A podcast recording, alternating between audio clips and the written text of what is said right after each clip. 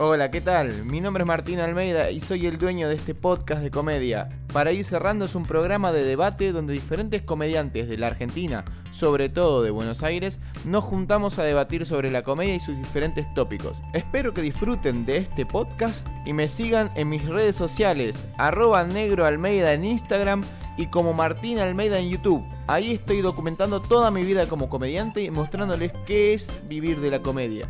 Muchísimas gracias y espero que lo disfruten. Bueno, vamos, Perú, dale. Dale, dame aire, abrime, ahí está. Fuerte el aplauso que ya estamos acá. Mirá, con la mate en la mano para Trimarchi.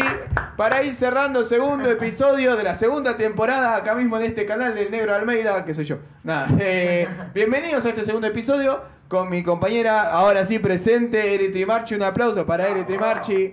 Buenas tardes para todos. Sí, te escucho, dice Mauricio, bien, ya Bien, estamos. Mauricio, ya Grande estamos Mauricio, presentando. gracias por sumarte. Eli, ¿cómo te sentís entrando a este nuevo episodio? Emocionada, emocionada, emocionada de tener eh, la oportunidad de estar acá con el Negro Almeida y altos comediantes de invitados, así que contenta de estar acá con ustedes. Tenemos un, un programa para mí muy especial porque es un tema, creo que eje, cumbre para todos los comediantes cuando ya empiezan a darse cuenta que les gusta mucho esto de subirse al escenario y hacer reír. Y tenemos muy buenos invitados para, para este día. Les recuerdo, antes de empezar, que redes sociales, Facebook, Instagram, todo tienen los extractos de los videos y pueden escucharlo también en, ¿cómo se llama? iBox, como en formato eh, em, podcast. En formato podcast también lo pueden escuchar y pueden verlo en YouTube también. Todos los que quieran pueden ir escribiendo preguntas para los que están acá, los comediantes invitados de este tema o de, no sé, otros temas por ahí. Alguno quiere preguntar algo personal, pero no importa. también están habilitadas las preguntas. Así que, sin más, vamos a presentar a los comediantes invitados que tenemos acá. Sí, por favor, un aplauso para el señor Pipa Barbato, Bueno, que está ahí al lado de la señorita Eli Trimarchi. Pipa, un comediante de stand-up, ex creativo publicitario, inició su carrera a fines del 2011. Se formó con Félix Buenaventura y tiene formación en clown con Gaby Páez, Pablo Fusco y Marcelo Sago-. Savignone. Savignone, Savignone. Es Sí. francés, ¿no? Todo. Sí, Sauvignon. ¿no? Sauvignon. Eh, participó del Festival Ciudad Emergente en el 2015, La Noche de C5N y Hora de Reír en Canal 9. El Ahí, famoso ahí me chapé a Silvia Zuller. No, ¿en serio? En ese programa, en el de C5N. ¿Y cómo, no, cómo no hay filmación? Hay, hay video. filmación? Sí, lo que pasa es que ya lo subí Oh, dos hermoso. veces y ya me comí bullying. y- Ah, no. pero Bueno, está, está. Está bien. Ah, hay ¿Por qué no registros. tenemos ese Eh, material? ¿Cómo Pará, nos pero- perdimos hay ese dato registro. de ¿Por qué no tenemos ese material acá? No es algo que cuento habitualmente tampoco. Ah, o sea. Actualmente, y elegiste un streaming para contarlo. Sí, sí, porque lo voy a, lo voy a compartir. Actualmente forma momento. parte del canal YouTube Con de Todo, con el cual hace eh, sketch cómico junto con Carbonetti y. mm, Pichi ay, Pichirilo. Pichi Pichirilo. Se me había olvidado el. Eh, y actualmente presenta su unipersonal que reúne lo mejor de su material, un pipa.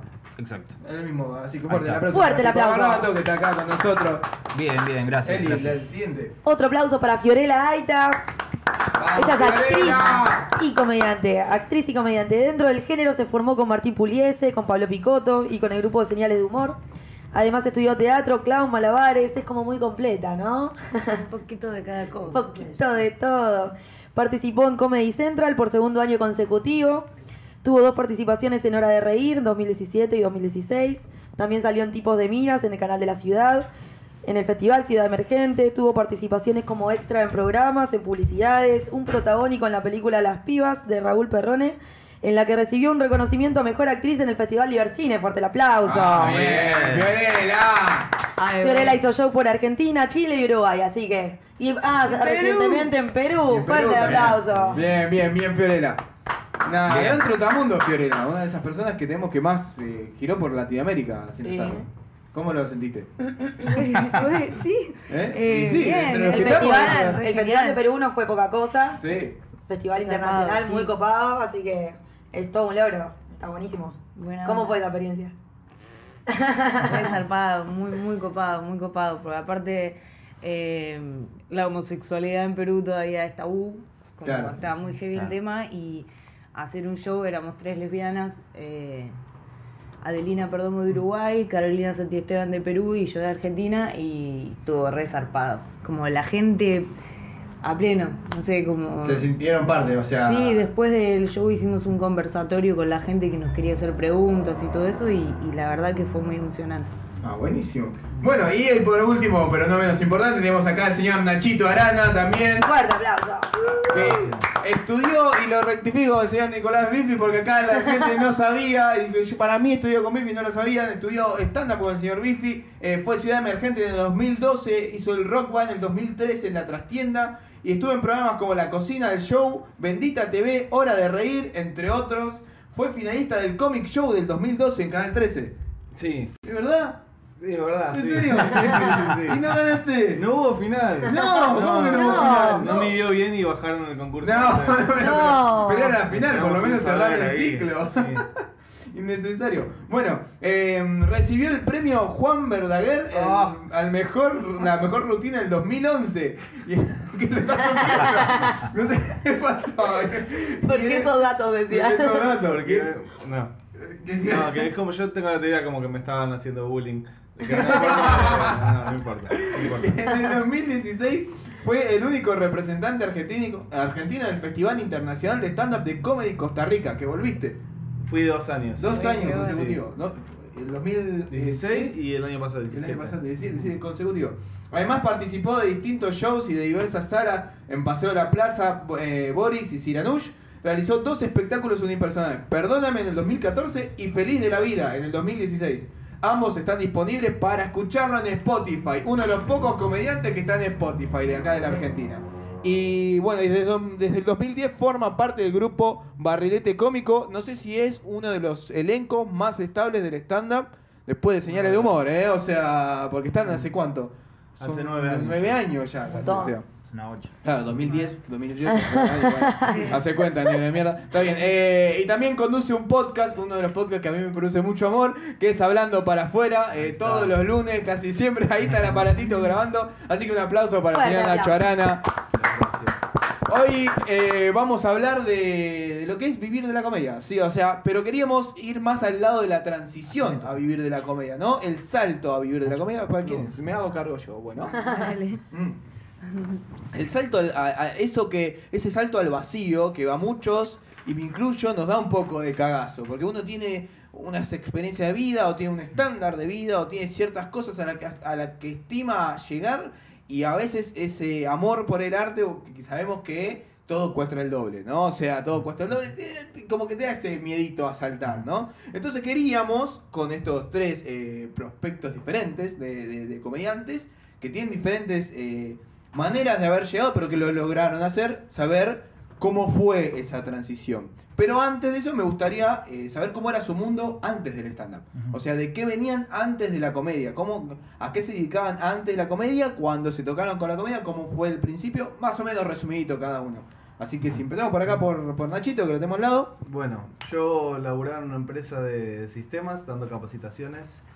eh, en los últimos ocho años laburé ahí. Y estaba bueno, ten- tenía algo copado que era que viajaba, conocía muchos lugares que nunca hubiera ido por mi cuenta y gracias a estos viajes, estas capacitaciones. Y nada, eso fue mi última experiencia laboral. Ahí te- que empezaste con ese laburo, no, venías ya, eh, estudiaste para análisis de sistema. No, no, no, estudié comunicación. Ah, no tenía ningún conocimiento de sistemas. No, era más, más que nada por el lado de bajar el conocimiento técnico a algo que entienda todo el mundo y Ah. también redactaba manuales y distintos tipos de documentación. Pero, pero bueno, eso ¿Y- es lo que hacía. ¿Y cómo llegaste al stand de eso? Porque nada que ver No, sistema con eso no, en, en realidad em, yo escribía antes, me gustaba escribir, iba a talleres de, de narrativa, de literatura, pero siempre se me iba para el lado de lo gracioso, o sea, siempre me cagaban a pedo, me decían, no, escribí bien, tomártelo en serio, o sea, pero... Y después, nada, como muchos, un flyer de querés, sos gracioso, querés estudiar stand-up y ahí arranqué. En Espacio Dada, mucho antes de que... Mucho antes de que no era, sí, no era taburete. Eh, una clase ahí con Bifi, después seguimos en otro lado y ahí conocí a los chicos de que mencionabas de Barrilete Cómico y ahí empezamos a hacer los, los shows juntos.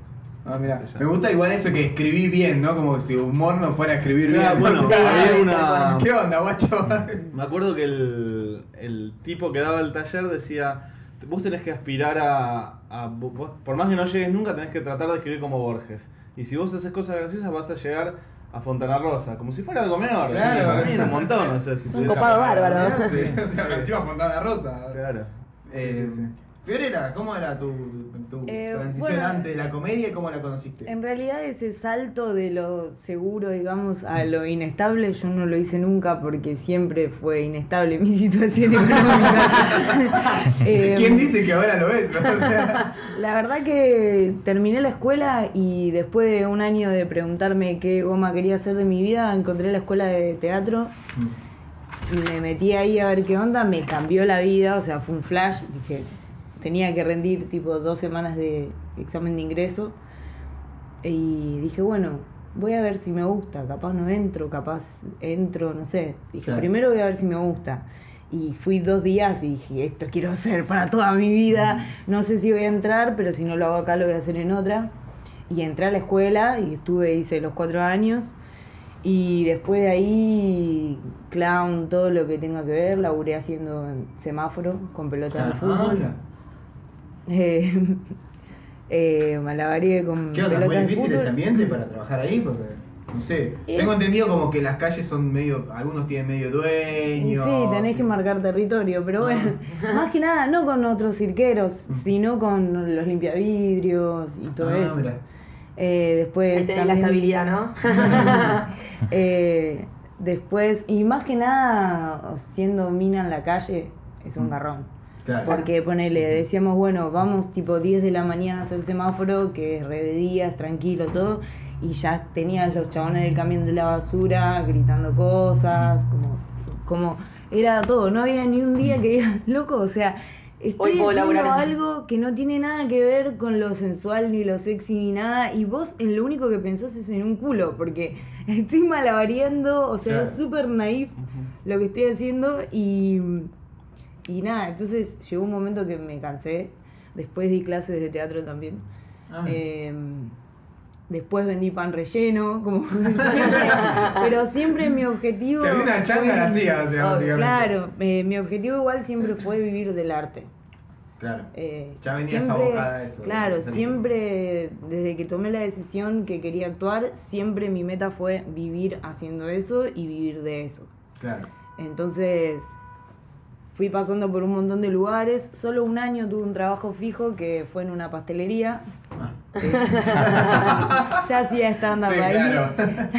Y me dijeron en la pastelería y dejé de trabajar ya porque me cambiaron de horario a la noche y no llegaba a hacer los shows.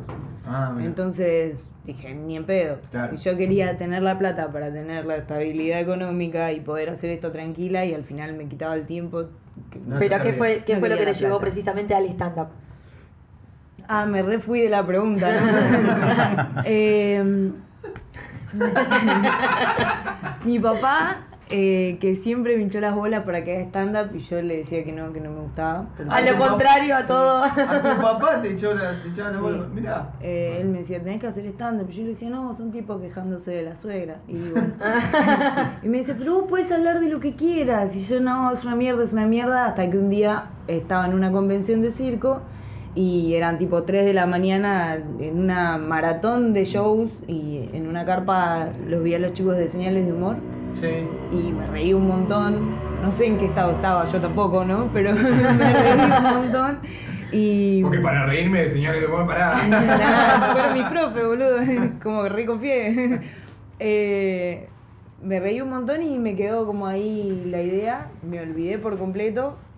Y estaba ensayando en la casa de Bernarda Alba con funciones con unas amigas, que éramos un millón de pibas para or- organizar ensayos y todo, era caos. Y dije, yo quiero hacer algo que me pueda ir a la mierda, o sea, que pueda Claro. viajar por donde quiera eh, y sola.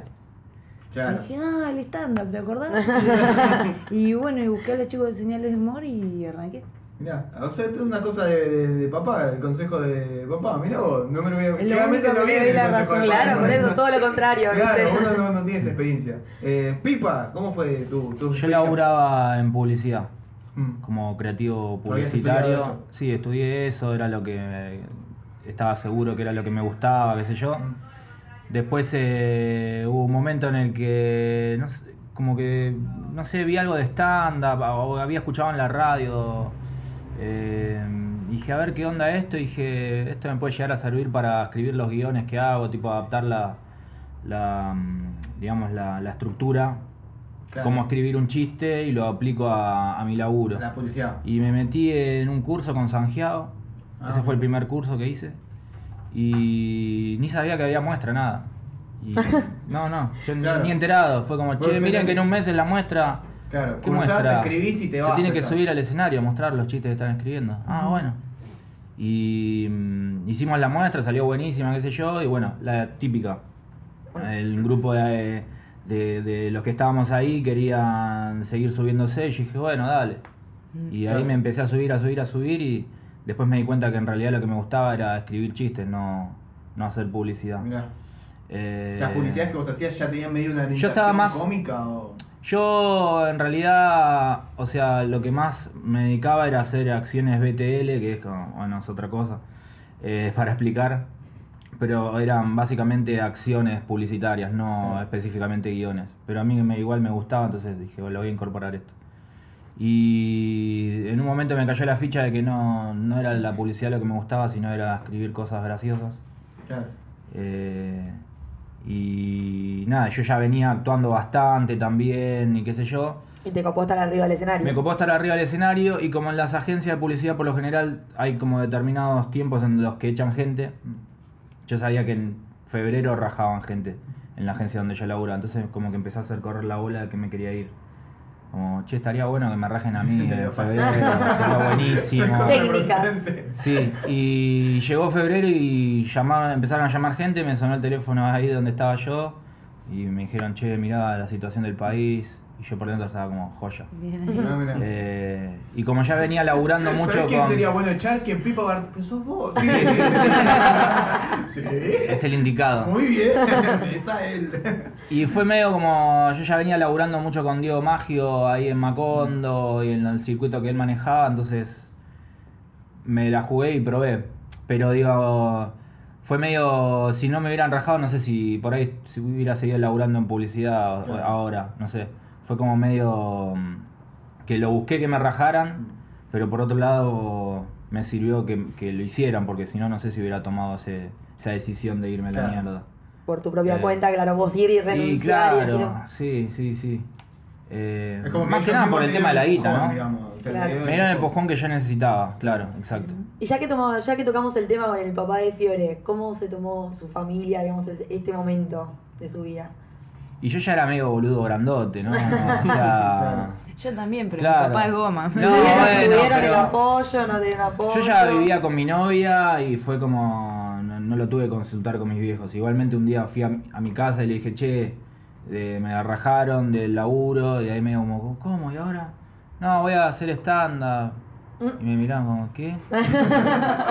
y digo, no, quédense tranquilo que yo ya, ya, ya yo lo voy a, a manejar. Y nada, y se quedaron tranquilos. ¿Y tu novia? Mi novia me apoyó porque ella también es, es como está en el palo del arte, entonces nada, me, me bancó y me sigue bancando por suerte. Bien ahí. Sí. ¿Y Nacho? No, yo ya vivía también con, con mi novia y tenía un hijo hace muy poquito, o sea, fue el peor momento Ah. Sí.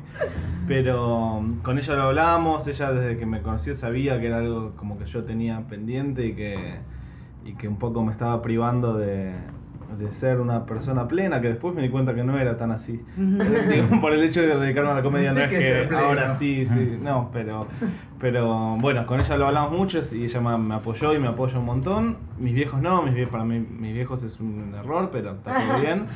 Eh, y mi suegro también, lo llevé a comer a mi suegro y le dije porque... ¿A tu también, suegro? sí, no sé por qué, ¿Por pero qué como que necesitaba decirle, mirá que yo soy, o sea, no, no es que ahora digo voy a jugar a la Play 10 horas por día y Claro. no es Voy a jugar ahora cinco soy nada más. Necesitabas Voy a jugar solo Sí. cinco. Necesitabas justificarte cierta Sí, forma. necesitaba darle tranquilidad. Se no sé quería atajar, ¿viste? Sí. Qué lindo para el psicoanálisis eso, ¿no? Un poco. Sí, sí, sí, sí. Bueno, y todo el tiempo siento que tengo que estar validando y Claro. ven que está bien esto. Claro. Bien. Sí, aparte, no sé si no sé si a ustedes les pasa, pero yo a veces me siento re culpable. Capaz que estoy en casa y no estoy cumpliendo un horario laboral, por ejemplo, y, Mirá.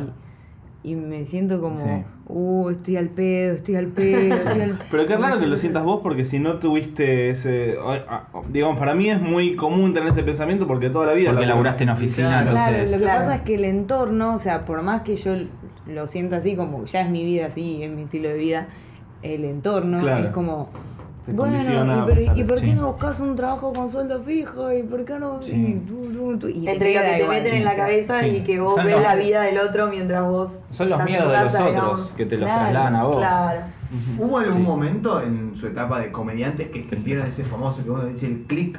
¿Viste? Un, click que dijeron, che, yo quiero dedicarme a esto y eh, se enfocaron a hacerlo o simplemente fue gradual? No, ¿Cómo yo, en mi caso de entrada siempre supe que quería hacer esto y tenía mi Excel muy ordenado con las ganancias año a año. Decía, bueno, tengo que llegar a esto Excel de para... Arana. sí. Y después terminé no dándole bola, pero, pero sí, tenía, digamos, digamos la... ¿En qué momento?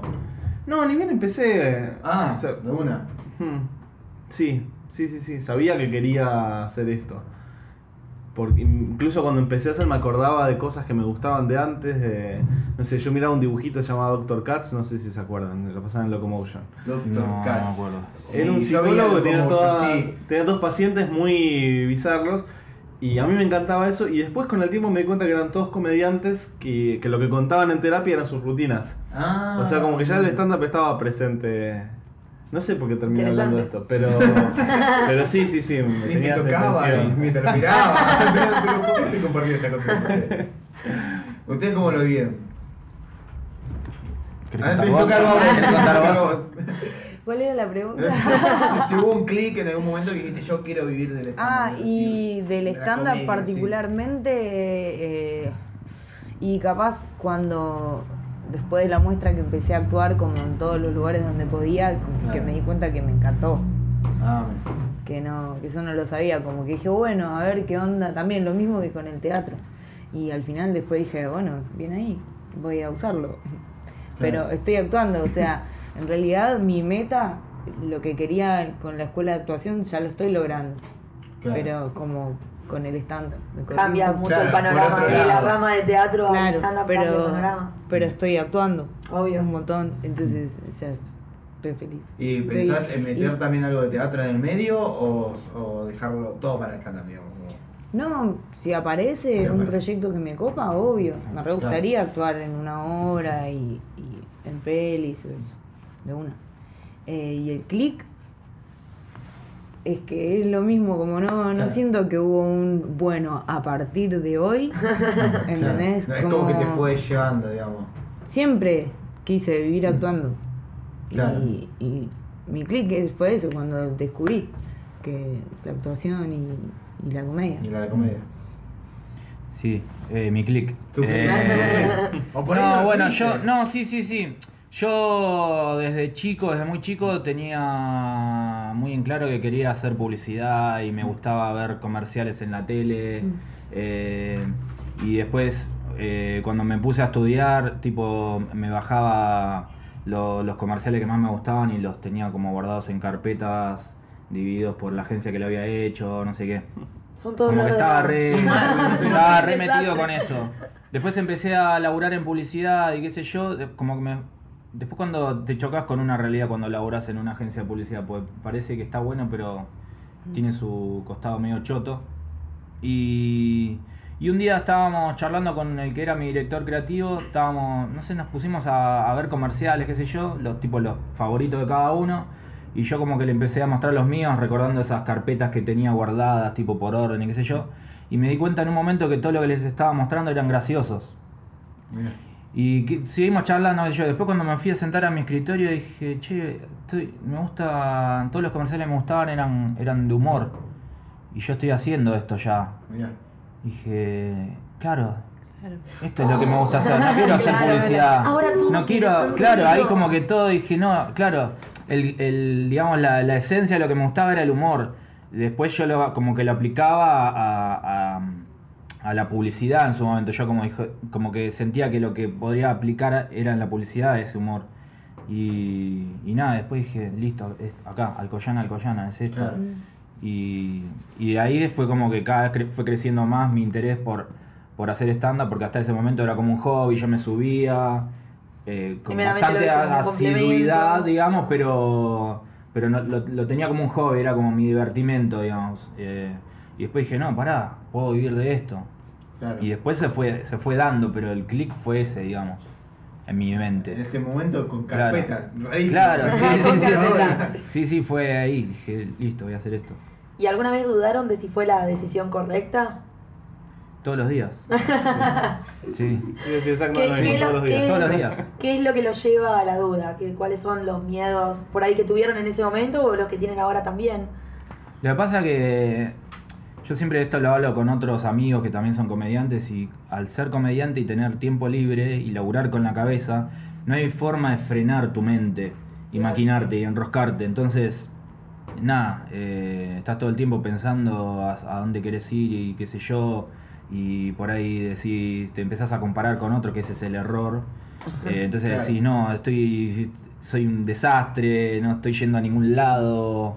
Eh, en vez de concentrarte en que lo que haces es nada, lo dif- disfrutar el momento. Claro. digo, Claro. Después lo otro Es llegará. tu propio proceso personal. digamos. Claro, pero cada tanto caigo en esos baches. Yo como que la teoría la tengo re clara, ¿viste?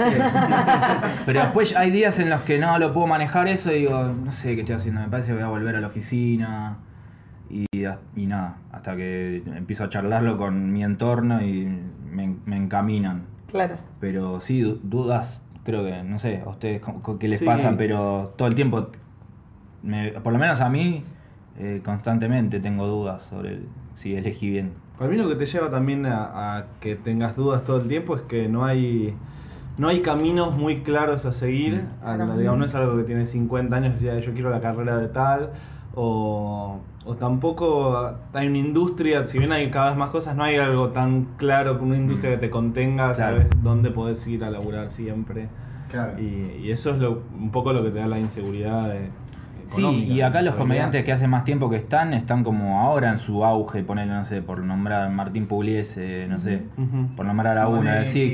Claro, y su carrera es totalmente Con- distinta a la de Fede Simonetti o a la de Moldaski, como que no hay, no está muy claro nada, entonces sí. Que hay tantas Cuando variables. tenga 60 años, ¿qué voy a estar haciendo? ¿Qué voy, a, voy a haber ahorrado haciendo esto? ¿Qué- ¿No voy a Claro, tener una ¿qué jubilación? jubilación? La No voy a tener una verga. ¿Cómo nos mata el capitalismo? Claro, sí, sí. ¿Por qué pensás en eso? Claro, Sí. con 30 años de aporte ya Claro. está, o sea, pero te queman esas cosas. Sí. Eh, ¿Por qué siempre tendemos a esto de comparar? Porque me gustó lo que vos dijiste, Sí. nos comparamos. ¿Por, por qué siempre es- nos comparamos sí. en, en, Sí. en, en el en el lo que logra el otro? En el, Sí, Porque es inevitable, creo. Es como Sí. digamos, Cristiano se compara con Messi, no lo puede evitar, es lo que hace y Claro.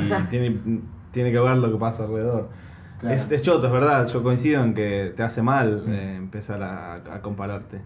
Eh, sí. Lo que pasa es la- por ahí la manera de, de, de calmar, o por lo menos lo que yo estoy encontrando de calmarme es que es una charla que, vi a- que dio Pedro Saborido y que el chabón habla La de. TEDx. Sí, en TEDx Sí. y después hay unas entrevistas. Hace poco me lo encontré en la calle y estuvimos charlé un poco sobre eso. Ah, mira. Y estuvo bueno porque el chabón jede, porque por ahí el chabón estaba en el sí, sí, sí. supermercado. No, no, estaba, estaba ahí en una fila de un teatro. Y mm, No hablamos de esto. El chabón me decía como de generarte uno, uno, generarse uno mismo sus propios parámetros de éxito. Como de hacer lo que a uno le gusta y, y de última si eso no te da guita, bueno, encontrarte un- otro laburito, viste, que te, Que te des- complemente. que te dé su, tu- su guita como para poder hacer, si- seguir haciendo eso que te gusta y hacer de verdad lo que te gusta, no hacer lo que hay que hacer para pegarla, porque eso no te va a llevar a ningún lado. Entonces, como. Eso, y eso me, calmó bastante. esa la pregunta. Justo iba, Justo, la, sí, iba sí, la sí. siguiente pregunta. De, ¿Buscan mantenerse vigentes o el famoso pegarla? O sea, con el stand-up o con la Sí. comedia con lo que hacen diferente. Por ejemplo, los videos de Con de Sí. Todo, el Sí. podcast de malabares. o sea, no sé, ¿buscan pegarla o, o simplemente mantenerse con, con la comedia? ¿Es, Es- una búsqueda para ustedes? Es- es- dicen que, digamos, que es, uno tiene que pensar en que no es una carrera que es como una maratón, que en el largo plazo y todo, pero creo que la ansiedad que tenés de cuando pasan cosas alrededor eh, y a Claro. vos no es como, bueno, sí, tengo que hacer algo que no estoy haciendo, hay algo que no estoy viendo que debería estar haciendo para estar en otro nivel.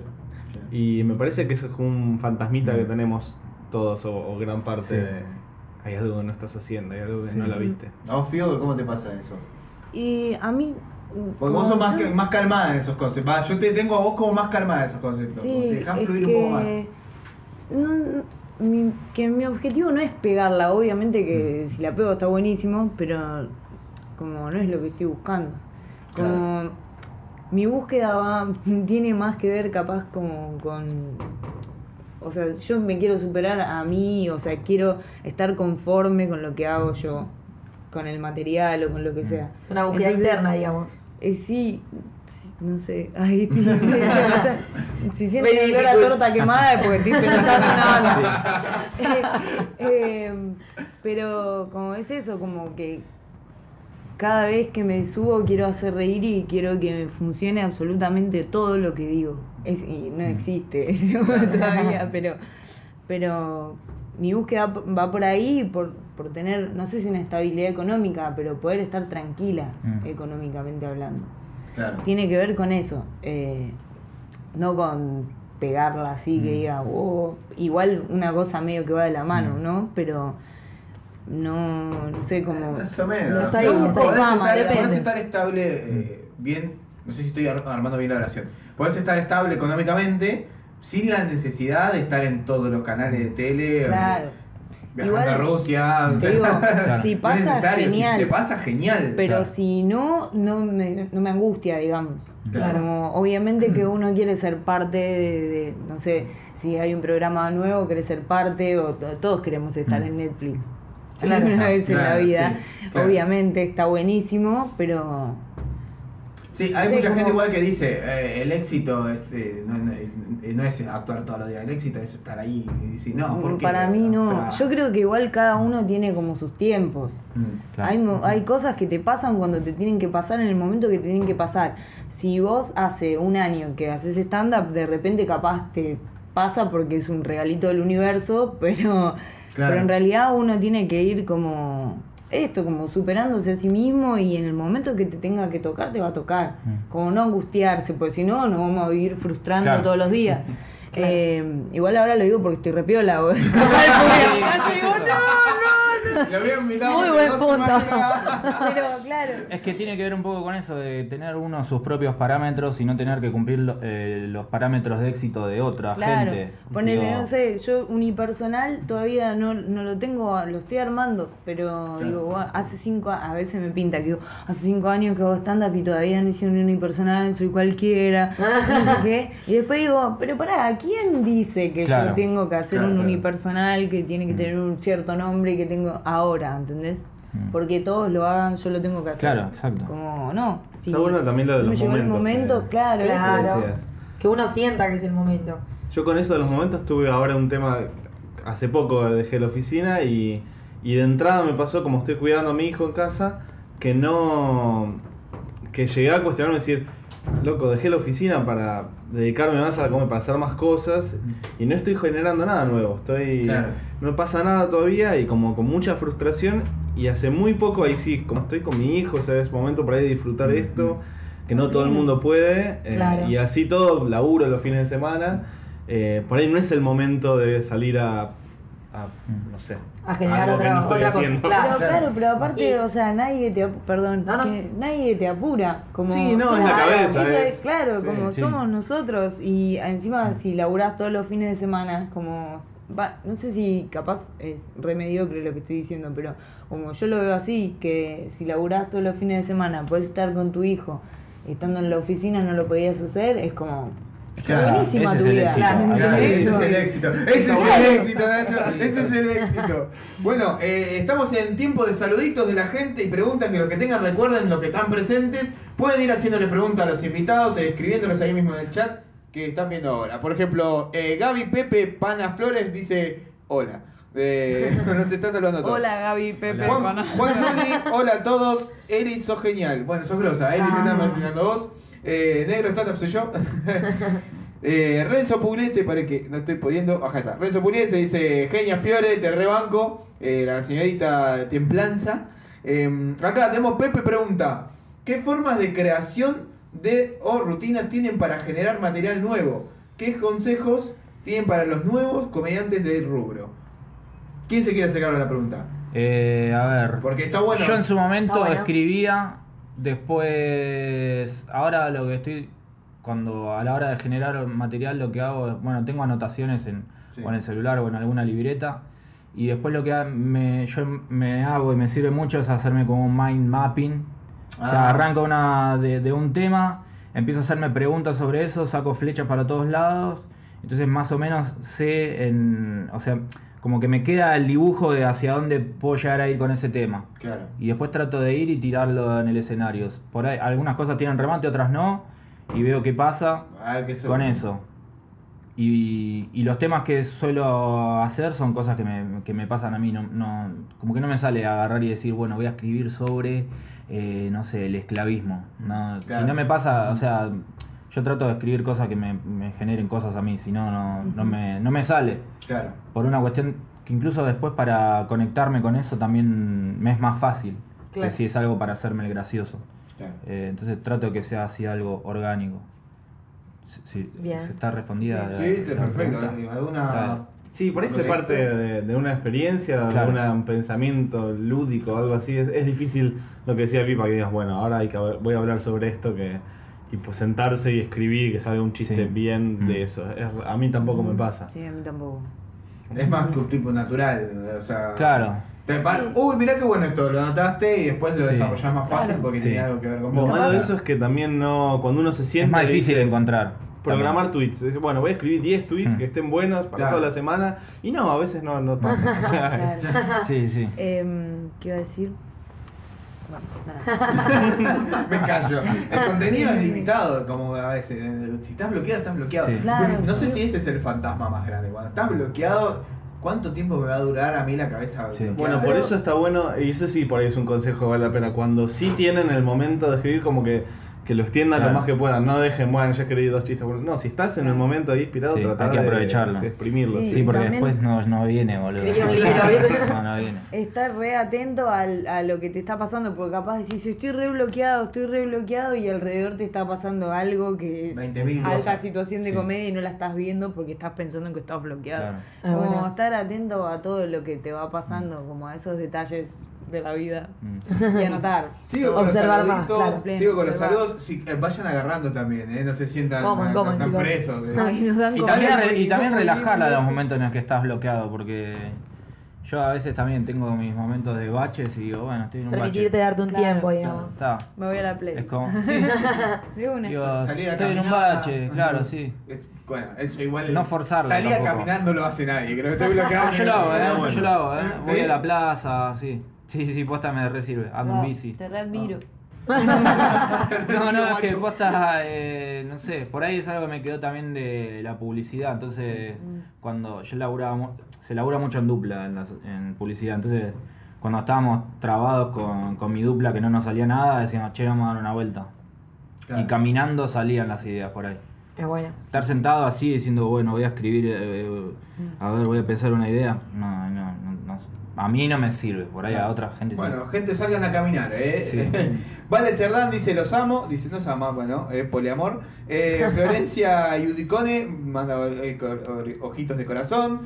Ah, JB Álvarez, que es de Perú. También, ¿eh? El comediante Bien. peruano nos saluda. Diego Alonso. Bueno, está también Cristian Viva, Fran, eh, grande Cristian, Laila Roth, Nico Palermo, Franco Cautone, Nano Ganero, todo Ferender, un montón de comediantes que le mandamos un montón de saludos. Besos para todos. Besos para todos. Sigan poniendo preguntas para los comediantes que están acá invitados, que tenemos una tantita más de preguntas y después vamos a la pregunta del, del público. Eh, Algo para Sí, tirarle? ya que estábamos eh, hablando del tema de los objetivos, ¿cuáles son sus próximos objetivos en este momento? ¡Ja! ¡Qué buena Arranco pregunta! yo, que la tengo más cerca. Eh, y me gustaría tener una hora nueva de material de acá a fin de año, ponele. De acá a fin de año, esa Sí, es tu meta. Sí, todavía estoy medio vago, ¿no? o sea, tengo 15 minutos, ponele.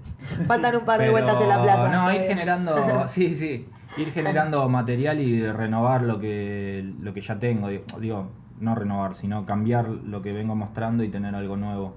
Claro. O sea, lo ideal sería acá a, a fin de año, pero nada, tranquilo. Bien, sí, estamos hablando de metas cortas. Estamos Claro, hablando de metas sí, cortas. sí. Podríamos decir de acá a fin de año, Claro. digamos, cuáles son sus Mm. próximos objetivos.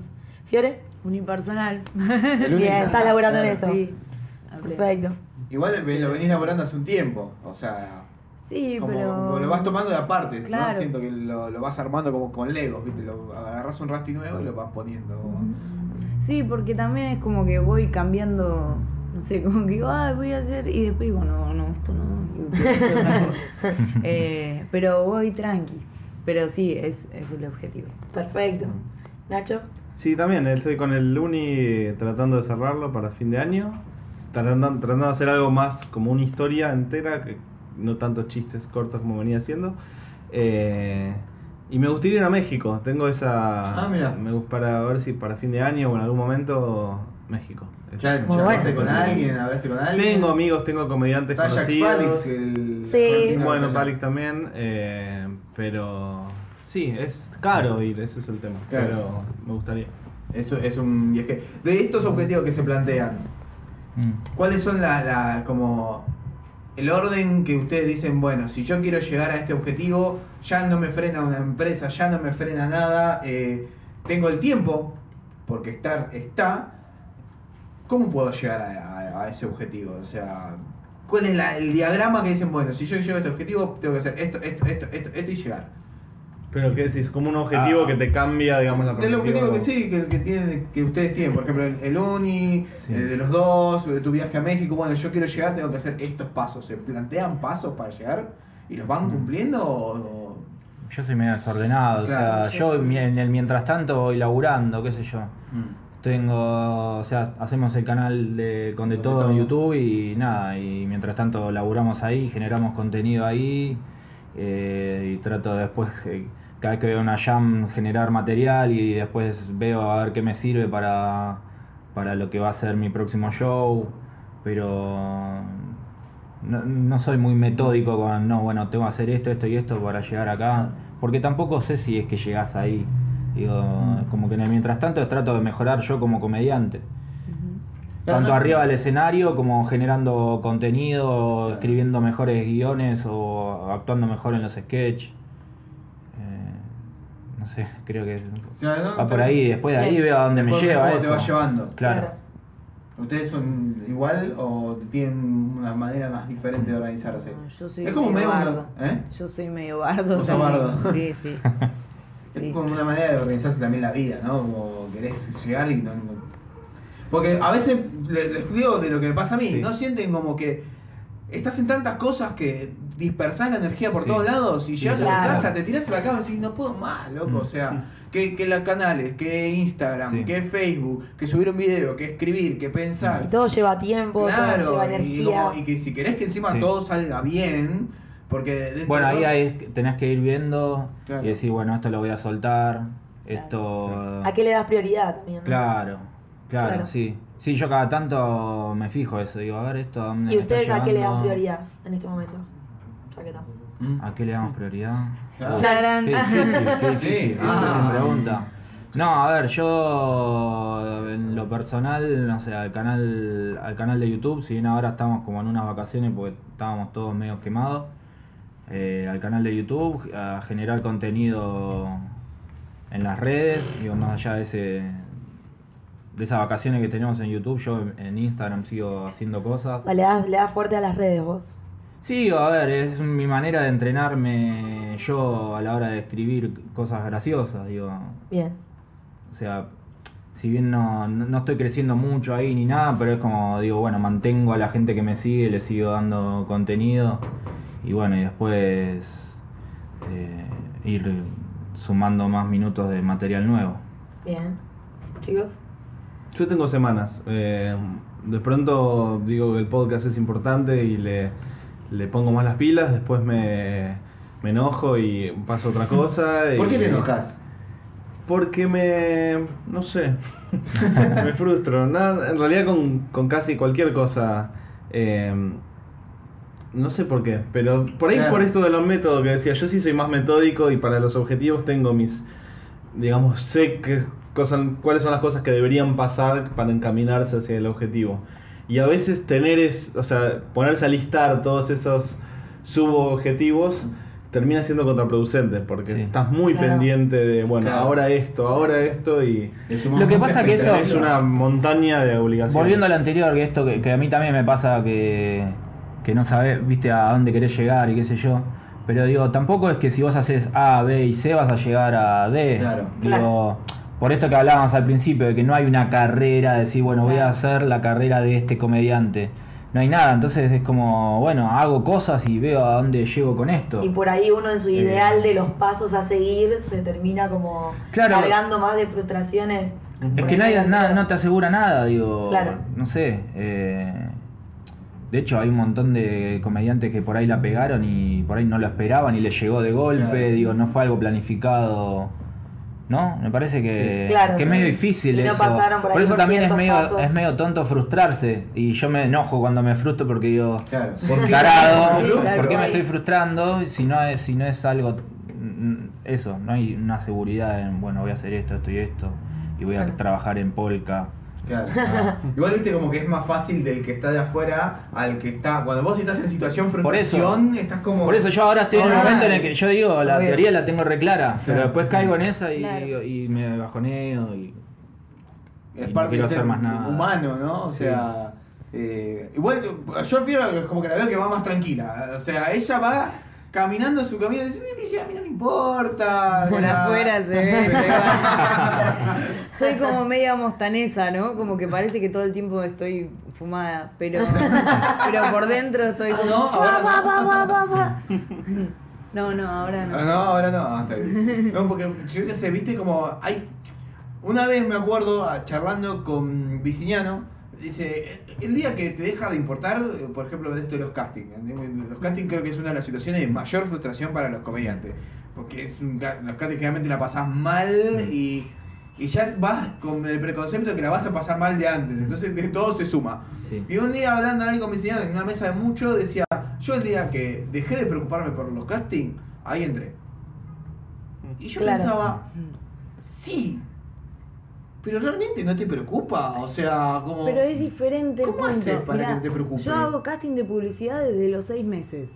El primer casting de publicidad que hice lo hice a los seis meses, que fue de pañales, que no quedé claramente. Recién, eh, ¿este año fue o el año pasado? El año Es- pasado. Este año, No. principio de año, Sí, el creo, en el año. verano. Quedé en una publicidad para Quilmes Sí. que ni siquiera salió al aire. Claro. Pero, o sea, 31 años pasaron de ir a casting Sí. todo el tiempo. Y mm, yo ahora voy a los castings de publicidad eh, sin pensar si voy a quedar o no. Como que digo, gustaría re bueno porque siempre hay plata copada. Claro. Pero mm, Si no es como un la verdad es más. como, es como un entrenamiento. Claro. O sea, voy, Claro. me presento, hago el acting, lo que haya que hacer. Y Chao, si sale, gracias. sale. Si sale, sale. Y si no sale, no pasa nada. No es que. No sé, es un poco como jugar a la quiniela. Viste que hay gente Sí. que dice, Ah, verdad, oh, bueno. perdí Una buena 70 cosa. pesos. Y vos decís, no, no lo perdiste porque no, no lo habías ganado antes. Claro, Como- claro. Es eso, no, no pasa nada. Te- te- hay que tomarlo como un entrenamiento. Mm. Y obviamente que me re gustaría quedar en los castings, ¿no? Pero, pero eso, como crecí con mi viejo, mi papá es actor también. Y el chabón siempre estaba como al lado del teléfono diciendo, "Eh, a ver, me llamaron, me llamó alguien, me llamó alguien. Y era un garrón cuando no. Claro. De repente pasó la fecha de que se iba a grabar la publicidad y no te llamaron. Y ya Es está. como, no, no Claro. me llamaron, no me llamaron. Y ya está, o sea, tenéis que relajar, porque si no. Pero bueno, esto que te digo, yo ahora te lo digo así y capaz. La semana Claro. que viene tengo alta crisis y, y digo, Claro. no me llamaron, Claro, porque siempre el que te da el consejo es el que ya pasó esa Claro. etapa. O de repente hay algo que sí te, te genera emoción o Claro. te llama la atención y querés estar ahí y, y te agarra, ¿viste? Es que obvio, es como todo, pero ponerle, no sé, te llaman de algún lado, más bien que te pones feliz. Pero si no me llaman, no es que estoy diciendo, no, a mí no me llamaron, y mirá quién llamaron, y como, eso no. Lo bueno es que dentro del stand-up medio que, que depende un poco de uno también, ¿no? Como, no sé, no tengo fechas, bueno, me pongo las pilas, empiezo a llamar, busco lugar y, y de última te las rebuscás vos. Claro. Si Claro. estás medio corto de guita, bueno, a ver, a ver a quién llamo, a quién le pido fecha. Como que te generas un, laburo. Claro, que si Eh. vos te moves, la carreta. La Digo, claro, Yendo, digo, tenés que activar un toque, eh, no sé, y buscar la manera de mejorar vos también, haciendo, sumando más funciones, no sé, activando con otras cosas. Claro. Claro. Igual te pasa un poco eso de que por ahí, no sé, eh, casting, entraron este, este y este. ¿y si entré ese por qué no entré yo? ¿No te pasa un Sí, poco? sí. Bueno, volvemos a lo mismo de antes, a las ¿No? comparaciones. Como te comparás. Sí. O sea, me parece que el, el vivir de esto también te trae un poco, como Sí. dice él, me pongo obsesivo en que quiero y de repente me choco con la pared Sí. y no, no llego. boludo. Y- Bueno, este año ¿por fue qué la- no? el casting de Comedy Central. Bueno. Yo fui. Fuimos los Y yo, y, yo, y- y yo iba, y yo fui, Mirá, a- mirá cómo se yo puso fui al casting, yo fui al casting diciendo, no me importa si quedo, si no quedo, haciéndome el, no sé, viste, el superado.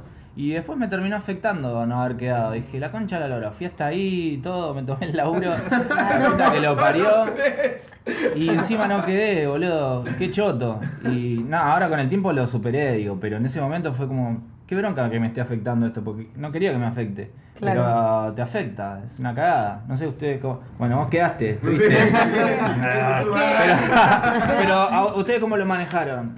Sí, es un, para mí hay que tener un equilibrio. Por, por un lado, preocuparse un poco y, y prepararse para la oportunidad está bueno, pero después cuando ya, eh, en mi caso con el casting de comedy, era como una obsesión, era como, bueno, y, y lo preparé de más y estaba demasiado pendiente de eso y después terminó poniendo una carga mucho mayor que lo que debería tener salir y hacer una función más. No fue ni en pedo una función más, fue como, ay, me está mirando este chabón, como... Ya estaba haciendo el mono pensando en que me caía mal el que me estaba evaluando a mí. Bueno, en fin. No, hay forma de Nacho salió y dijo, se van todos a la puta que los parió y se fue del casting. Para vos, para vos, para vos. Estuvo muerto. Para Sí, mí- eh, Ah, perdón, que vas a contar No, no, seguí, seguí, seguí. Para mí fue un flash porque yo no me lo esperaba ni en pedo. Mm. El año Vos- Vos pasado. habías tenido además el año anterior, o sea, vos. Pero el del año 2016. anterior, digo, el primero, Sí. yo le decía a mi novia, tenemos que estar atentas porque hay que ir a ver la grabación del Comedy Central. Yo había ido a ver el año anterior, no, el anterior, y la del año anterior me la perdí, de repente vi que estaba en la tele y dije, como, qué boluda, cómo perdí ir a la grabación que me había re gustado ir y todo. Y digo, hay que, tenemos que estar atentas, tenemos que estar atentas. Y mm, la verdad que posta, ni en pedo me lo esperaba. Y me escribieron por Facebook que casi me pierdo el mensaje porque me quedó en, en los ocultos, ¿cómo se Claro, llama? cuando, Los- te- cuando no son amigos, pero te escriben. Ah, claro, en spam. Sí, cada Sí, tanto claro. está bueno revisar. Es dato. revísenlo, Cada decía. tanto Me perdí un par de eventos por sí, eso. Sí, Claro. sí, sí, sí, a mí me ha pasado. y bueno, y cuando vi como Fiore se va a grabar el Comedy Central, le dije, bien, voy a ir de público.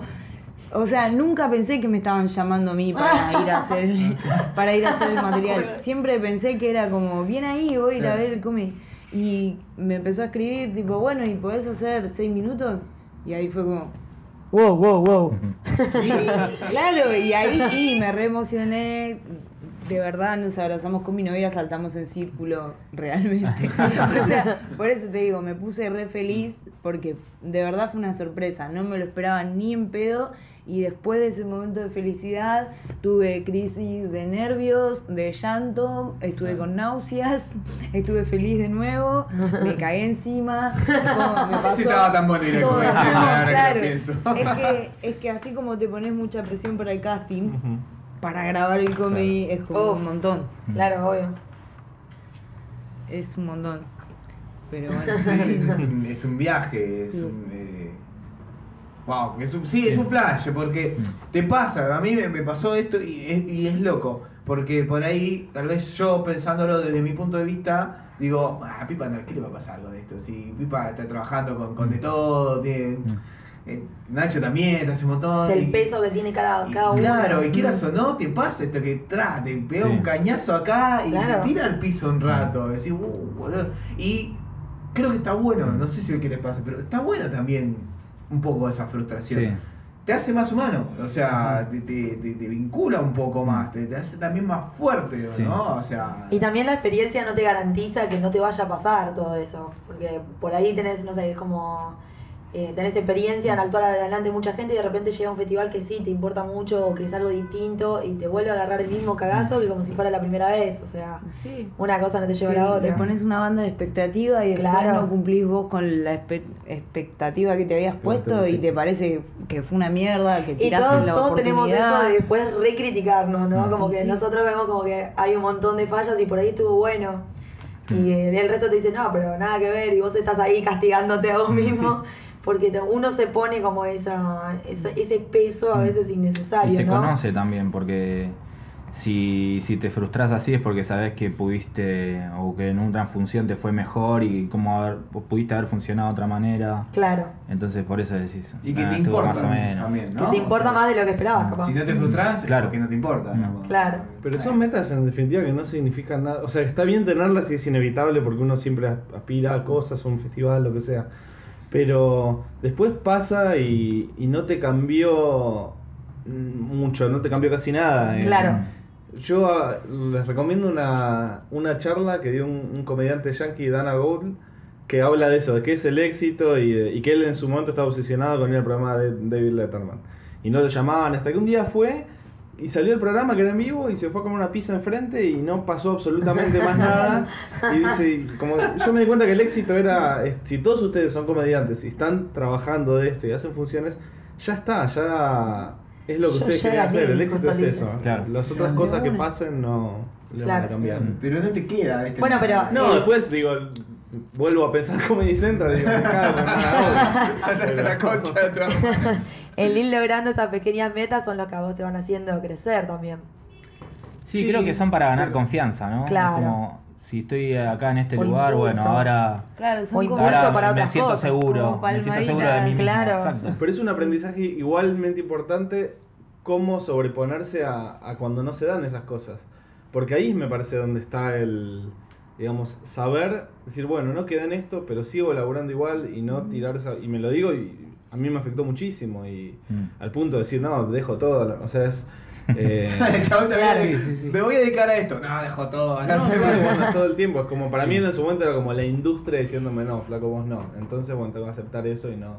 Pero bueno, saber sobreponerse a eso y pensar qué estúpido lo, lo que pensaba en ese momento, eh, también es una.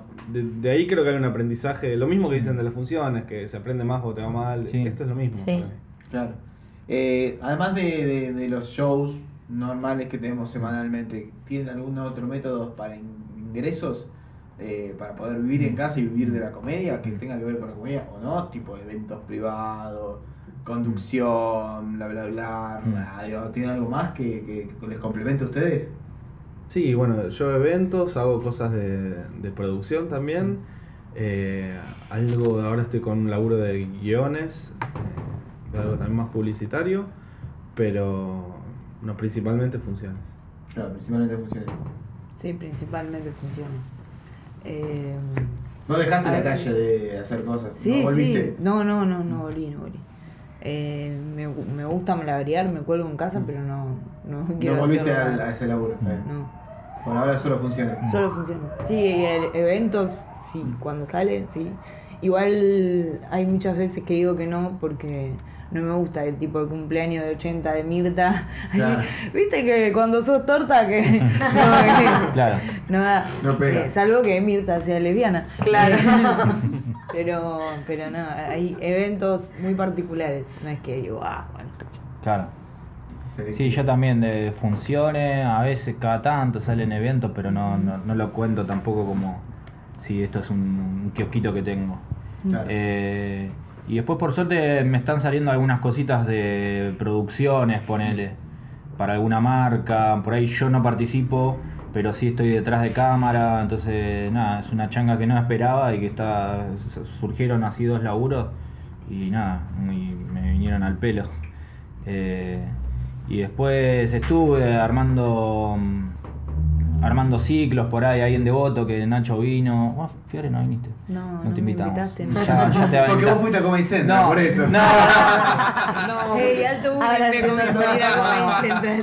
No, cada tanto armábamos así fechas, ahora eso probablemente siga, pero yo medio que me bajé por esto que te decía de soltar cosas, Claro. eh, porque yo no le podía dedicar el tiempo y nada, y ahí medio que lo- me, me abrí de eso, pero, pero sí, también era...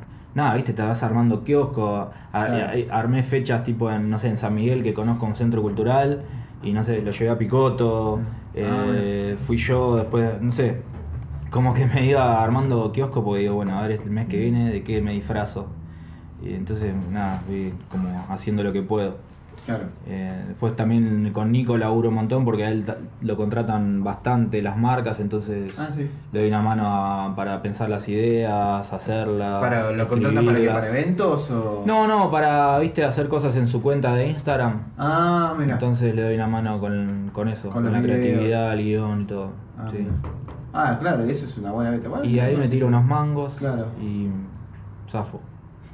Si tuvieran que tienen acá adelante un pibe nuevo que está recién arrancando, que tiene muchas expectativas y quiere dedicarse a la comedia, ¿qué experiencias le recomendarían ustedes que esa persona tiene que tener antes de empezar a alargarse a vivir de la comedia? O sea, che, a mí no me pasó, o sí, pero te recomiendo que antes haga tal y tal curso, o aprendas Ay. tal y tal cosa, tenete tal y tal producción. O sea, ¿qué le recomendarían a esa Mm. persona antes de que se quiera alargar la comedia?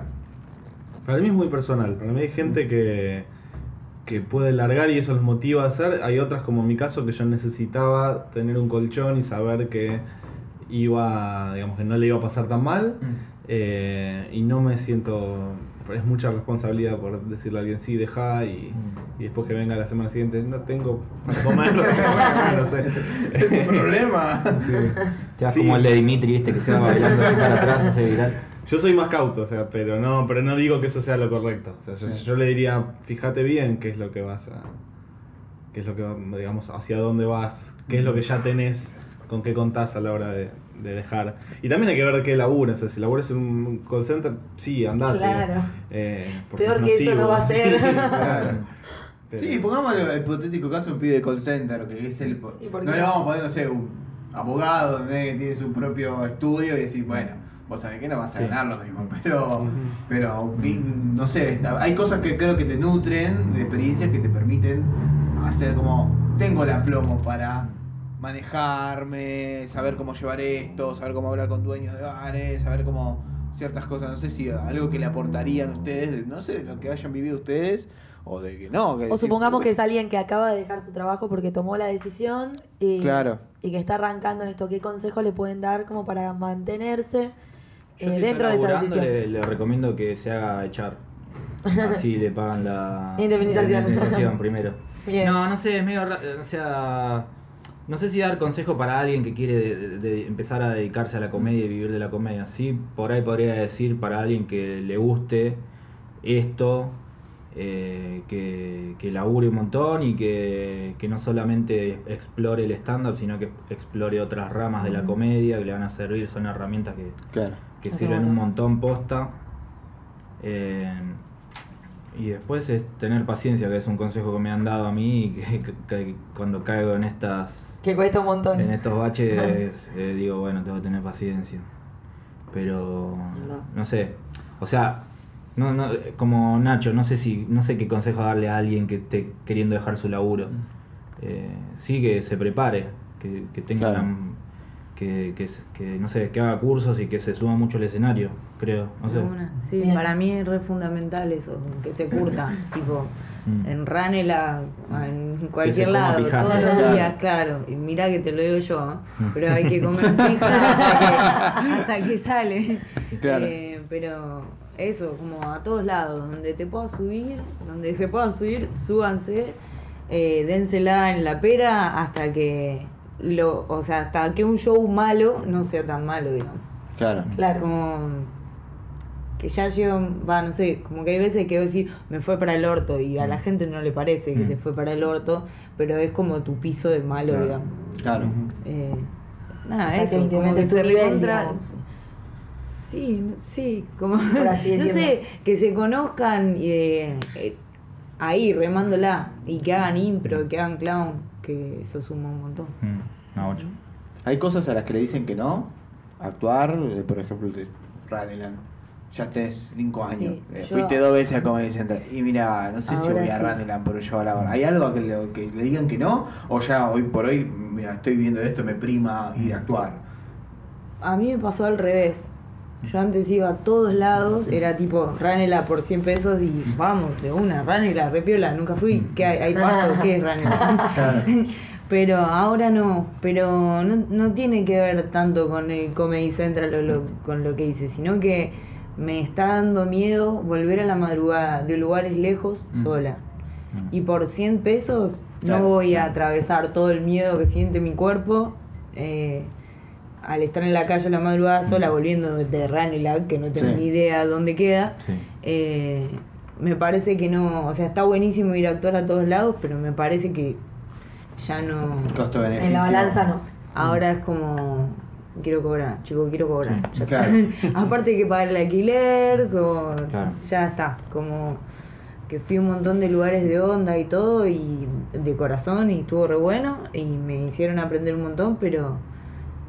Pero ya está. Pero ya Pero está. ya no es hobby. no me- no Ya es-. Ya o sea, lo aprendido, ya lo aprendí. Claro, no me creo Madonna tampoco, como que. Nada, voy en Bondi a todos lados, pero. No, eh, me hizo un poco a ver si vale la pena el tiempo que te implica ir hasta allá Claro. y volver, si, si vale la pena. Como, no sé, yo ahora estoy eh, como aprendiendo a, a- como a tener algunos parámetros. Digo, esto Claro. me sirve, a nivel artístico me sirve, Claro. ok, me sirve a nivel monetario o me da prestigio. Si no cumple ninguna de esas tres cosas, no, no, no te sirve. Sí, y aparte que capaz hay gente que te invita y es como, todo bien, gracias por invitarme, pero no estás valorando ni en pedo mi trabajo, ni mi Claro. tiempo, ni nada, entonces ya esas cosas no. Mm. Digo que no, me pongo la gorra. ¿Vos, Nacho? No, también, eh, lo que decían, eh, hago ese, pongo en la balanza, digamos, si es o, o redituable, o sea, o no, no siempre, digamos, hay lugares donde está bueno ir, para mí me, me gusta mucho ir a la silla eléctrica, Mm. donde no es que voy a hacer una diferencia de, de plata, pero, Claro. pero generalmente voy a tratar de generar cosas ahí. Eh, entonces, y hay otros lugares donde por ahí alguien que no conoces o de otro lugar que te propone algo que no te conviene y decís, no está bueno, a mí no me sirve y tampoco está bueno que yo agarre este laburo y que, que esté validando lo que, me- lo que estás Claro. ofreciendo. Claro. Eh, así que en esos casos no, pero la verdad que voy mucho, voy más de lo que digo que no. No está mal decir que no, igual tampoco. No, obvio. Me parece que es una de las cosas que más nos cuesta Sí. el, el- el no, ¿no? Es como... Ay, Sí. Che, te invito, podés venir, bueno, esa es la gorra.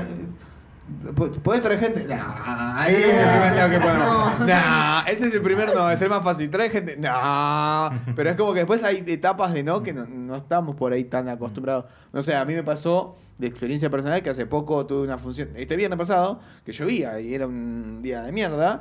Y, eh, y, eh, metí gente yo y digo, le estaba pensando la gorra. Yo digo, ¿y si le cobra entrada a la gente? ¿Cuánto es? ¿Siempre? Ah, bueno, dale. Eh, se puede cobrar. Es como decir, ese mi primer no es a mí mismo, no a la gorra. Eso, ya está, negro, ya pasaste. O sea, son esas etapas que te vas. Sí. Son no que vas aprendiendo a poner. Igual, ojo, para mí también hay una etapa que yo a veces eh, la estoy empezando a mirar con cariño la gorra, porque eh, ahí eh, está costando el tema de que la gente vaya y garpe una entrada. Y posta lo estuve analizando, digo, bueno, no sé, lo hago a la gorra que venga, para que venga gente. No sé, la convocatoria a mí me está costando bastante y como que la estoy mirando con respeto a la tema. ¿Cómo se suelen manejar ustedes? Así en general. Bueno, vos estás diciendo eso que... por No, no, yo con entrada sí, pero eh, no sé, ponele, eh, las entradas por lo general salen 150 pesos. Claro, no y ahora últimamente digo, bueno, no sé, la pongo a 100. Prefiero que vengan, no sé, 30 que vengan 15. Claro. Claro. Digo, Obvio. son 50 pesos menos, a mí me modifica, pero bueno, no sé, qué sé yo. No Pero sé. para vos hace una diferencia en la gente, o sea, el, el que va y no quiere pagar cien- 150, 100 sí paga, No sé. Es que que ya no sé qué hacer, boludo. Como digo, bueno, lo bajo un poquito. Nosotros ahora, por ejemplo, en Macondo, ahí en Plaza Serrano, la entrada estaba a 150, la pusimos a 100 ahora y ¿Qué tal viene, más gente, y viene más gente. Mm. Y es más fácil convencerle a la gente cuando la volanteás. Claro. En su cabeza es, bueno, por ahí son dos personas, dice, bueno, 100 pesos cada uno, bueno, está bien, entro. Si, hay, si es 150, es bueno, ya son 300 pesos y no me incluye nada. Mm. Aparte de eso pasa, ¿viste? Le decís, sale 150, ¿y qué me incluye? Claro. una bebida, Show. algo. Y el show, Digo, amiga. ¿qué? Vos vas a la cancha y te dan un choripán con la. Claro. No. ¿Qué me Solo pasa con los pidiendo? partidos políticos. Claro, eso. sí. Aparte esa gente es la que peor, eh, por lo menos Es el peor público el del paseo, mundo. si Sí, el sí. que más te sí. regatea ya llega un punto y digo, no, mejor no, No, vengas porque no Anda vas a a los One Rage. El el- peor es el de Groupon Claro. para mí igual. El público de Groupon es terrible. Ya ya estás pagando algo Sí. con descuento de tu casa. O Una sea, alternativa teatral, viste que por ahí la entrada es gratis y después va y te puntúa. Sí, Te, sí, te- sí, te te pone puntos, Mal. puntaje de mierda. y te comes, te comes además ese garrón, Sí. ¿no? El Ese puntaje. vestuario muy malo. ¿no? El libreto no tenía ningún hilo. ¿Qué hilo, boludo? Es stand-up. es stand-up. Zarpa. No, no, para matarlo. Nosotros nos han llegado un show que hacíamos con Brian Runaski en, el comentario que nos dejaron en alternativa, creo que fue una estrellita, decía, nos pedimos un café, nos lo trajeron media hora tarde y frío. ¿Qué tenía? Todo bien, abajo. pero- ¿Qué teníamos que ver nosotros? Bueno, eso me pasaba mucho a Taburete, que cuando estaba Dada antes, que le, la Dada tenía un, un servicio ya Sí. cuando era el final malo, Sí. para muy malo, digamos, y le llegaban malas con- notificaciones del bar, o sea, no del No taburete, como no, no, no podés difer cómo lo diferenciar. O sea, ¿les afecta también el, el- el entorno ahora eh, económico, el problema económico que tenemos actual? ¿A ustedes les afecta también en conseguir espacios, en, en esto de poner una entrada? ¿Sienten que les está afectando? o Porque, por ejemplo... Y yo en eso que te digo, sí. Mm. Porque che, la charla que- pasada, por ejemplo, te decía Freideles, acá mismo te decía, vos tenés shows gratis y la gente tampoco va. O sea, entonces, ¿ustedes sienten que les Pero afecta? Tiene que ver con eso, me parece, porque yo esto lo hablaba con mi viejo, que le digo, fíjate, voy a estar el jueves gratis en Ituzaingó, y me dice, pero, ¿gratis qué? Porque igual si vas al bar tenés que consumir, entonces no es tan gratis. Mm. Es como, dale, Roberto. el show es gratis. Si vos querés tomar una birra, la tenés que pagar. Claro. O sea, más Sí. no puedo hacer. ¿Qué más querés? Claro, Claro. Pero es eso, o sea, la gente sale eh, y ya sabe que tiene que consumir. No vas a ir a ver un show y, y que te llevas el agua de tu casa. Claro. Como que No, eso, puliese, nada que ver. Eh, me parece que afecta, re afecta. Va, yo lo siento, como que hay un montón de lugares que, que ya no están más. Mm. Y la gente está saliendo menos también. La gente sale menos, o si sale, va a lugares donde que no sea necesario Sí. consumir. Vos, Nacho, ¿cómo lo viste? Porque vos estás en paseo hace mucho tiempo. ¿Vos ves que hubo una diferencia dentro del paseo? No, el paseo creo que se mantiene, pero sí lo noto poner en eventos privados, menos consultas, menos cerrar. eh, ahí sí lo veo. Y bares, bueno, lo que dicen también, hay muchos lugares que están cerrando, clausurados, bueno, de todo. Justo en el paseo, no, no lo noto. Claro, en el paseo, no, como. Sí, igual. Da igual vos que estás el sábado. Los sábados. Los sí. sábados, claro. El sábado Sí, medio sí, prime time. Lo que pasa siempre, o sea, ayer llueve y Gracias. te cuesta un huevo, pero si no, por lo general hay, hay gente. Claro, perfecto. Eh, buenísimo. Tengo que- ¿cu- ¿Cómo venimos de tiempo, está Justo preguntas, ok. Bueno, eh, últimas preguntas de la, de la noche que tenemos y saluditos. Eh, Déjeme que veo, a ver. Estuvo eh, Wolf por ahí saludando. Sí, a ver, está. Bueno, Vale Cerdán dice, ¿dónde puedo volver a ver el material? Bueno, siempre en negro stand-up, sí, están las grabaciones o también en YouTube. Eh, Súper interesante y aporta mucho sus métodos para generar ¿Dónde material. material nuevo, dice. ¿Cómo? Sí, verdad. Si leíste otra pregunta. ¿Dónde está? ¿Dónde prueban su material nuevo? Ah, acá está. ¿Dónde prueban su material nuevo? ¿Dónde lo prueban? Ya la llama y la silla. El martes voy a la llama. Ah, la llamo. Mm. Ah, a pipa. Y yo a- aprovecho la jam para escribir por lo general. O en donde pueda, por ahí meto un chiste entre medio de chistes ya probados. Claro. En tu show fijo, digamos. Mm. Eh, Cristian Vivas, quiero hacer muchas preguntas a Nacho Arana, pero no sé cuál tengo permiso para hacer. Chan. No sé qué decir a eso. Eh, amé lo que dijo Nacho. Ah, ahí estamos, Nacho. Eh, eh, que puedo dejar la oficina y estar más tiempo con su hijo. Ah, buena ternura dentro de para ir cerrando. Eh, ¿Cuál es la próxima fecha de Nacho? Mirá, ya te Ah, conseguimos. Bien. Eh, estoy ansiosa por verlo. Mira, Sí, ¿eh? es mi novia. Gracias. Ah, así cualquiera. Ahí está Wolf. Muy lindo programa. Saludos a los cinco. Eh, Ferender, quiero saber qué les sirvió, qué les sirvieron de comer o les pusieron los mismos bizcochitos que sobraron del programa pasado. Ah, son es un pelotudo. Eh, un saludo a Ferender porque estuvo el, el pasado con Elías y con Freideres. Muy lindo, salieron todos. Soy yo diciendo que bla bla bla. Vale, Cerdán, pasen data de casting y para publicidad. bueno, no tiene nada que ver con comedia, pero ¿querés pasarle algún dato? Eh, es que la verdad es que no sé ahora, como tengo unos pares de mails de castinera, pero deberías mandar tu material. ¿Nombre de paso. castinera? Eh, Saigón. Saigón. Ahí está, eh, Saigón. Esa es la única que conozco. Esa- fue un casting solo. Grillo. Saigón, el grillo y. Ahí tenés, vale, Saigón y el grillo. Villegas. Eh, Creo que hay Víctor- grupos, hay grupos en Facebook también. Sí, hay grupos en Facebook. casting Argentina, algo así, como Mm. te va a salir al toque. Víctor Musacchio manda ojitos. Eh, saluda a Víctor que está en Uruguay. Vale, Ah, acá está la pregunta, que no sé por qué la leí cuando en chat después. Eh, cuando lo repiten esto, eh, bueno, en, la- en el canal. Pablo Guillermo Bobo dice, Eliana, te estoy mirando, así que ojito. Bueno, no sé. Te aguante de voto. ¿Qué? Chicos, tenemos un barra brava en el chat, ¿eh? Eh, y Sebastián Agüín, que lo está diciendo, creo que si no me equivoco, de Ecuador. Eh, ¿Qué aprendí de la charla? No renunciar, hacerse despedir. Está bien. Súper efectivo. Pa- Para mí en tu lápida tiene que decir, Sí, no Claro. Háganse despedir. Así que, bueno, eh, dicho los comentarios, ¿sería algo más que preguntar a los chicos antes de No, creo que no. la pregunta de cierre? Ah, sí, sí. Hay alguien con quien les gustaría hacer un show. Bueno, bache. Tic, tac, tac, tic, tac. No. Eh, ¿No? ¿Un show con alguien que le gustaría? Si te traigo, te traigo selfie, ¿te querés hacer selfie? ¿Te traigo? Sí, va a estar difícil. Vale soñar, vale soñar. Em, la otra vez en Devoto con Pinchi la pasé muy bien, estuvo muy buena. no sé. Bueno, pero ya lo tuviste con él. Sí, sí, sí, pero bueno. Pero lo repetiría. Sí, sí, sí. eh, no, no sé. ¿No? Pero que tipo alguien, alguien, alguien- tipo alguien famoso, algo, a- algo así, Sí, como, va por no ese sé. lado. Alguien que te Podés decir gustaría, como- te gustaría, me gustaría actuar con tal. A mí me gustaría actuar con Picoto, por ejemplo, nunca actué con Picoto. Ah, a mí me re gustaría actuar con Rulaski. Soy re Ah, fan. Yo, yo también. Ey, es una buena dupla esa, me gusta. Mucho rulos juntos. Está bien.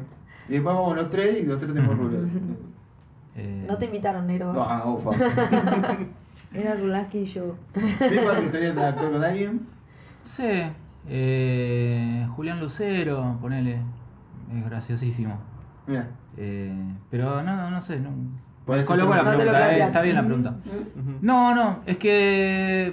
Volvemos ya a no, los objetivos. no, que ya, no, que ya no pensás en, en- Claro. en compartir. es- Va, no sé. Claro. Se da, viste, Sí. el hecho de compartir escenario, pero como que el- uno se imagina, o por lo menos yo me imagino la carrera solo. No sé. Sí, pero a veces, viste, como, no sé, o tenés afinidad con alguno, o tenés algún ideal como, o alguien que, que Sí. admirás y decís, che, o, o de repente Mm. alguien que te gusta mucho su laburo y decís, estaría re bueno una Mm. función, laburar juntos con tal persona, como en el Mm. caso de Fiore con Rulansky. Sí. No sé. Yo me acordé de una de, de la mexicana Sofía Niño, de una que, que descubrí por no, descubrí, está en Netflix, tiene dos especiales. y me encantó, me, me hice muy fan, como me enamoré de lo que hace. Sí. Bueno, quiero ir a abrir para ella un show. Así que sí. Está bueno, ¿eh? Está bueno, Está está quiero- bueno. Y además ya hace vínculo con México. Sí, claro. ¿Viste? Ahí estás pensando en tu objetivo. está buenísimo. Bueno, eh, chicos, este programa se llama Para ir cerrando. ¿sí? Es para que con, es la frase que utilizamos para darle el micrófono al siguiente. Y me gustaría que ya para ir cerrando el programa me digan qué se llevan de experiencia, de aprendizaje, de lo charlado de hoy. Si se llevan algo, por ahí no se llevan nada, pero qué se lleva cada uno de este, este hermoso despedir. programa. que- eh, Yo para mí el siempre que, que uno charla con, con comediantes te das cuenta que tenés muchas cosas en común y muchas frustraciones y cosas que son lo que nos, nos hermana a todos. Eh, nada, eso. buenísimo. De una, sí, como no me siento tan sola. No me digo, oh, me está pasando esto, como Mm. las crisis eh, y de, como nada, nos pasa, nos pasan a todos y relajar, relajar Claro. un poco la tanga. Mm, exacto. Que eso es, eh, relajar un poco la tanga y Mm. como que tranqui, que, que, ya, que va a estar todo bien. Sí, iba eh, a, a usar la misma palabra que ella, de relajar un poco y disfrutar más lo, lo que hacemos, que, que nada, es, es eso. Se trata de eso, de disfrutarlo, ¿no? No sé, no sé qué más decir. Claro, si no se vuelve la Pero, claro, sí, Claro. a disfrutarlo, hacer lo que te gusta, ¿qué más? ¿Qué más querés? claro, perfecto. Sí.